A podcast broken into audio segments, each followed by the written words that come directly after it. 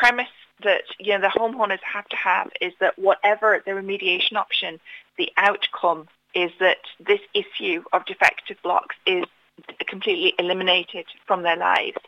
So the question was effectively, um, how do we know at the end of the process if um, those that have gone through mediation, whether it be a full rebuild um, um and sorry, a full demolition rebuild or a partial rebuild, whether um, they would be able to um, secure a mortgage, they would be able to maybe switch mortgage providers, they would be able to sell their home and a potential buyer would be able to secure a mortgage on them. Um, effectively, you know, the home needs a clean bill of health. And the response was that yes, if they are certified as being built to current regulations.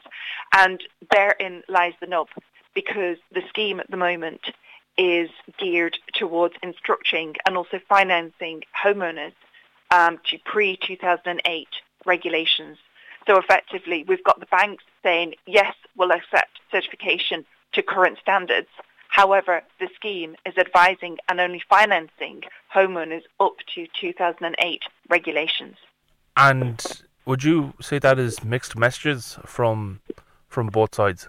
Well, it clearly is a mixed message, and I think you know this is exposing that there just hasn't been sufficient engagement and uh, detailed dialogue between the Department of Housing and the banks themselves and the banking organisations.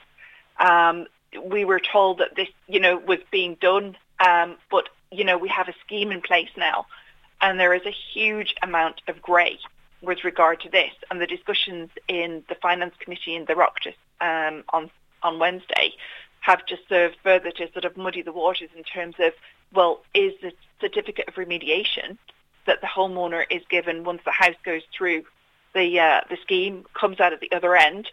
That's what we're given, assuming that it's all signed off.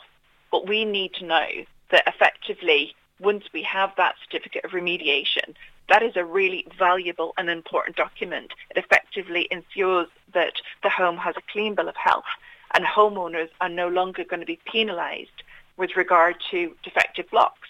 So, for example, if you have taken one of the options that still leaves um, the blocks in the homes, options two through to five, do not remove all the defective blocks. And certainly there's still a question with regard to foundations as well in terms of knowing whether or not they are fit for purpose.